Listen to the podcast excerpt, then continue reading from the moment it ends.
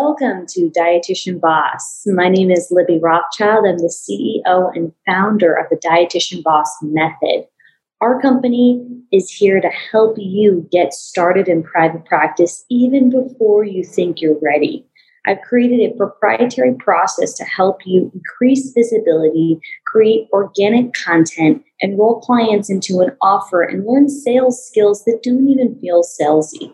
Listen every week to your colleagues as they're being interviewed, and we chat about their progress and success from when they got it started from zero to all the way to creating million dollar businesses and beyond. Hello, Dietitian Boss. I wanted to share with you this book that I read. Now, this is not a new book, but I love the concept. It's by Brian Tracy, who's been around for very long time. He's written a ton of books. He's a Canadian entrepreneur, and uh, he, I think it's the Art of Charm. Um, that's what the yeah, the Power of Charm is what the book's called. And I read it a few weeks ago, and I posted something about it. And I wanted to have a longer conversation with you about soft skills and how important it is to really be gentle and understanding and compassionate and charming in a conversation, and what that means, why it's important important and how to do it to help you make money and just honestly become a better person, right? So just professional development, personal development. So one of the quotes from this book that stood out to me is the most valuable commodity in the world isn't gold or diamonds, it's charm. Right. So sit with that for a moment. Do you agree? Let me know. You can just tag me on social media Dietitian Boss on Instagram.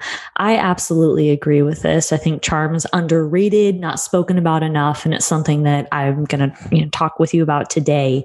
How can you incorporate this in sales calls? How can you weave in charm with your current clients and what does that look like, right? Tactically. So, I would say that uh, finding and identifying a charming person in your life is a good first step. So, for me, what does that mean? It, it means that you are not putting yourself first. So, I mean, you're putting yourself first for self care, yes, but you're actually making whoever else you're having a conversation with, you're making them the hero you're making them the center of attention. So anytime you can deflect any of what's going on with you and really empower the person or people you're talking to, you will appear more charming. So people who give credit to other people, people who mention other people, people who empower other people are showing elements of charm versus people who take all the credit, people who, you know, don't give shout outs or empower other people at all. Um, and when you, you know, you talk to someone, we've all done it, and they're just extremely self absorbed. They talk all about their accolades, and the conversation is becomes a me, me, me show. And if you think about your behavior, that's not really attractive for clients. Now, I know what you're thinking. Well, wait a minute. How do I show my face, but be charming and not make it about me? And that's a good question. So when you show your face on social media, which is, you know, a huge part of what my brand advocates, you're connecting and humanizing the experience of connection. But that doesn't mean you're making the conversation about you. It means that you're building connection and relatability. So, great ways to show your face and be charming and not self absorbed is to let people know um, how you help them right? You use conversation and dialogue about people in your market. For example, if you happen to be in the IBS space, you can show your face and talk about what it's like to manage bloat for people who experience, you know, chronic bloat to the point where they go to bed feeling 9 months pregnant but they're not. Right? So in in that way you're helping other people and you're putting the perspective on them and their needs and using language that they say, assuming that's what they say. And I know in that space, that's very common language that the market who wants to decrease bloat, um, those are the things they say. I know that because they've worked with dozens of IBS dietitians or people in that space, in the gut space.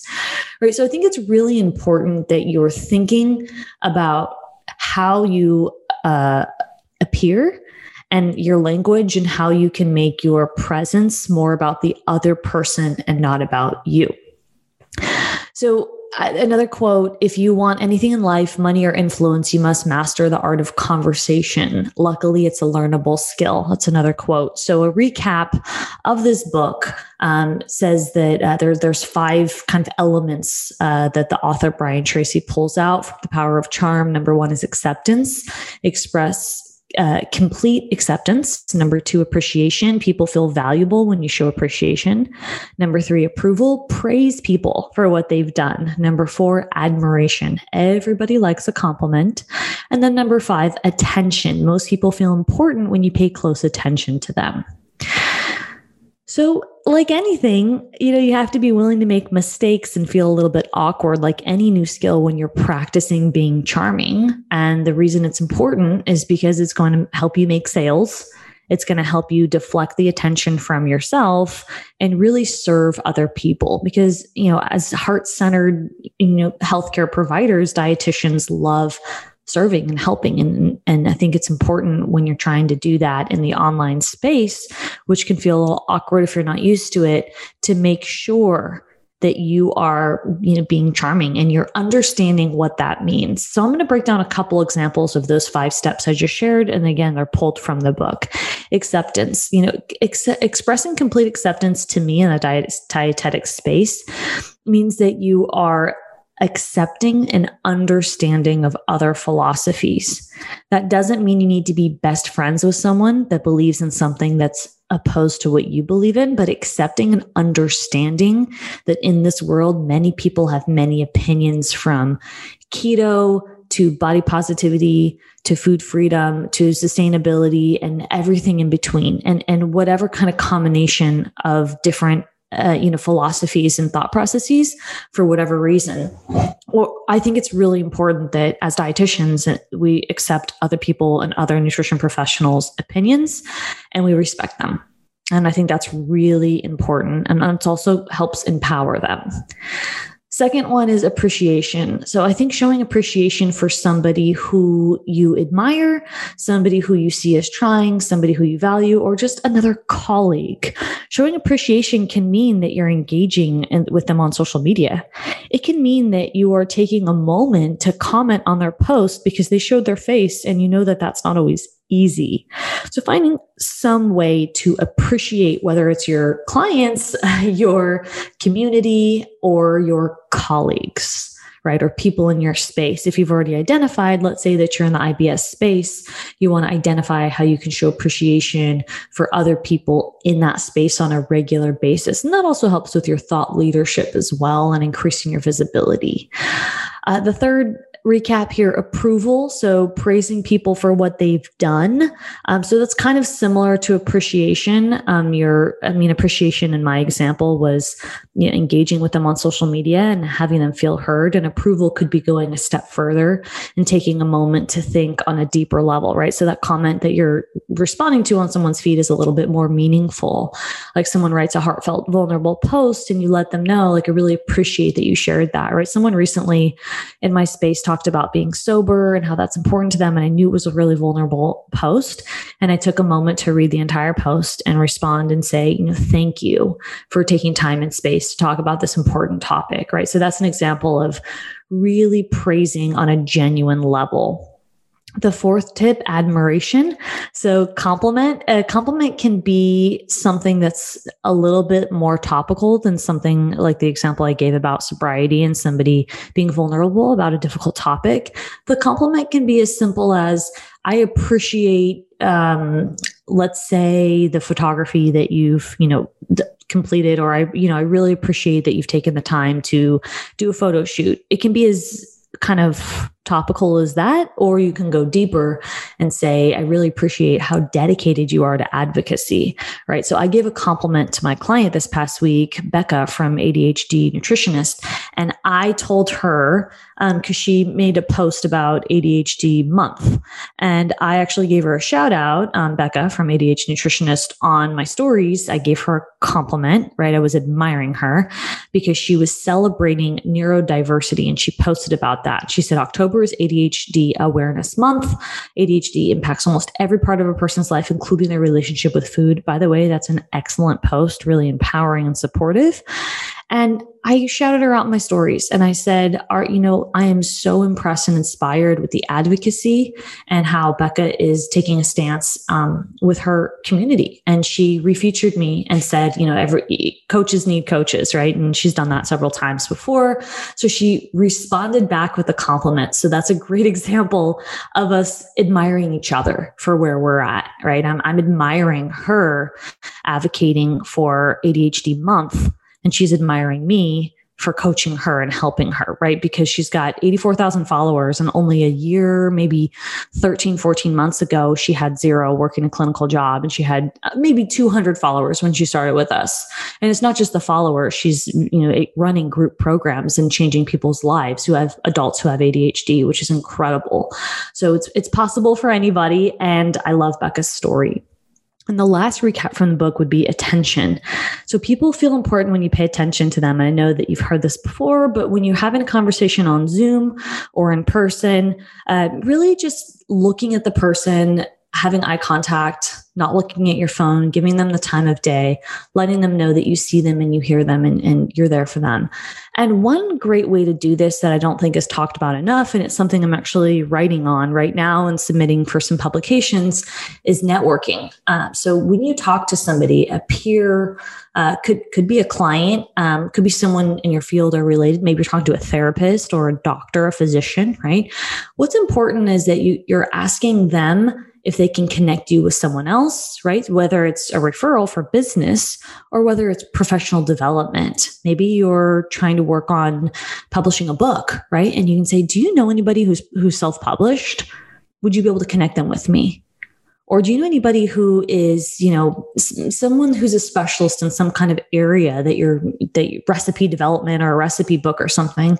Or do you know another dietitian that you think would be someone who I should talk to?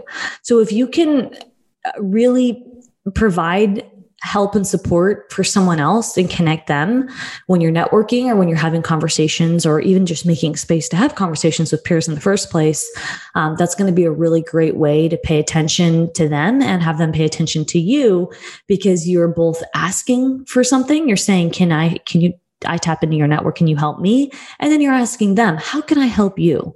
And I think that that's a whole other episode is how you can provide help and support for people who are looking to develop professionally and personally, whether it's sales related or not. You know, it could just be straight professional development, doesn't need to be connecting to a sale. It could be, again, someone's looking for an attorney, or maybe they're looking for a CPA and you're doing everything you can to help connect them with somebody who you think would be a good fit.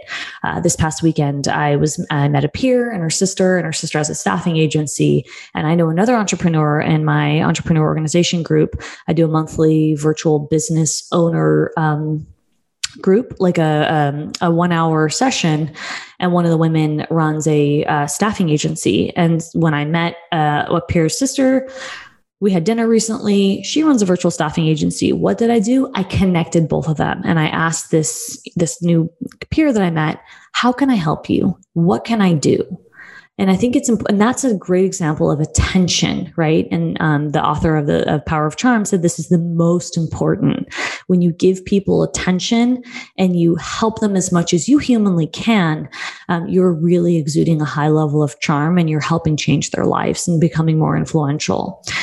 So just to keep in mind when it looks, when you're going to implement these tactical tips I gave you from the book, I added my examples and my narrative specific to dietitians. And when you're looking to implement these, you got to be willing to make some mistakes and feel awkward, right? Because it's a new skill, just like showing your face. So when you're looking to be charming, again, a recap acceptance, appreciation, approval, admiration, and attention. When you're looking to double down on these elements, um, there might be a learning curve. But guess what? I'm here to support you. So send me a DM uh, on Instagram at dietitian boss. Send me an email at support at libbyrothschild.com if you have any questions or any topics you'd like me to discuss in a future episode. And I really enjoyed hanging out with you guys today.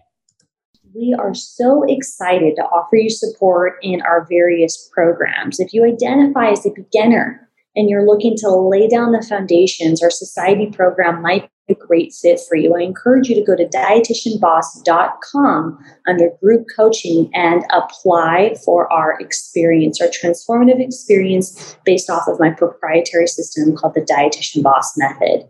Additionally, we offer a higher level program called Executive to help you hire and manage a staff as you expand and scale your program, whether you're offering a membership, course, group programming, private coaching, or a combination of various different offerings. We're here to help you on your journey with developing processes and implementing the operational foundation that you need to reach your goals. A lot of our clients want to work 20 hours or less a week, and we're so proud to say that we've helped them achieve that goal. And you'll hear their stories on this podcast. Make sure to stay tuned and apply if you're looking for support to get there faster and meet some colleagues along the way who share your same growth mindset.